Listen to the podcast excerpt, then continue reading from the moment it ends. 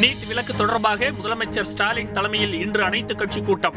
ஆளுநர் தனது கடமையை செய்யவில்லை என முதலமைச்சர் ஸ்டாலின் பரபரப்பு குற்றச்சாட்டு. ஆளுநர் சட்ட முன்வடிவை திருப்பி அனுப்பிச்சிருக்கிறாரு. சட்டமன்ற சிறப்பு கூட்டத்தை கூட்டி மசோதாவை மீண்டும் நிறைவேற்ற திட்டம். வரும் எட்டாம் தேதி சட்டமன்ற சிறப்பு கூட்டம் நடைபெறும் என சபாநாயகர் அப்பாவு இன்று அறிவிப்பு. அனைத்து கட்சி கூட்டத்தில் பாஜக பங்கேற்காத நிலையில் அதிமுக புறக்கணிப்பு. நீட் விவகாரத்தில் அரசியலமைப்புக்கு உட்பட்டே ஆளுநர் செயல்படுவதாக ஓ. பன்னீர்செல்வம் கருத்து. அக்கறை இருந்தால் அனைத்து கட்சி கூட்டத்தில் பங்கேற்று இருக்க வேண்டும் என துரைமுருகன் கண்டனம். நகர்ப்புற உள்ளாட்சி தேர்தலுக்கான வேட்புமனுக்கள் இன்று பரிசீலனை. வேட்புமனுக்களை நிராகரித்ததால் அதிகாரிகளுடன் வாக்குவாதத்தில் ஈடுபட்ட வேட்பாளர்கள்.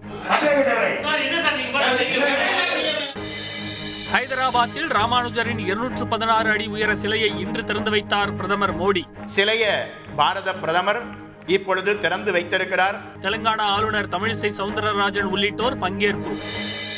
உத்தரப்பிரதேச மாநிலத்தில் ராஜ்நாத் சிங் ஜே பி நட்டா பிரியங்கா காந்தி ஆகியோர் இன்று தீவிர வாக்கு சேகரிப்பு. ஹத்ராஸ் பாலியல் வன்கொடுமை சம்பவம் குறித்து உருக்கமாக பேசிய அகிலேஷ் யாதவ் கோவாவில் நாளை பாஜகவின் தேர்தல் அறிக்கையை வெளியிடுகிறார் மத்திய அமைச்சர் நிதின் கட்கரி. ரஷ்ய டென்னிஸ் வீரர் டேனில் மெத்வதேவ் டென்னிஸில் இருந்து விலகுவதாக இன்று திடீர் அறிவிப்பு. ஃபார்முலா ஒன் கார் பந்தய பயிற்சியை தொடங்கியிருப்பதாகவும் தகவல்.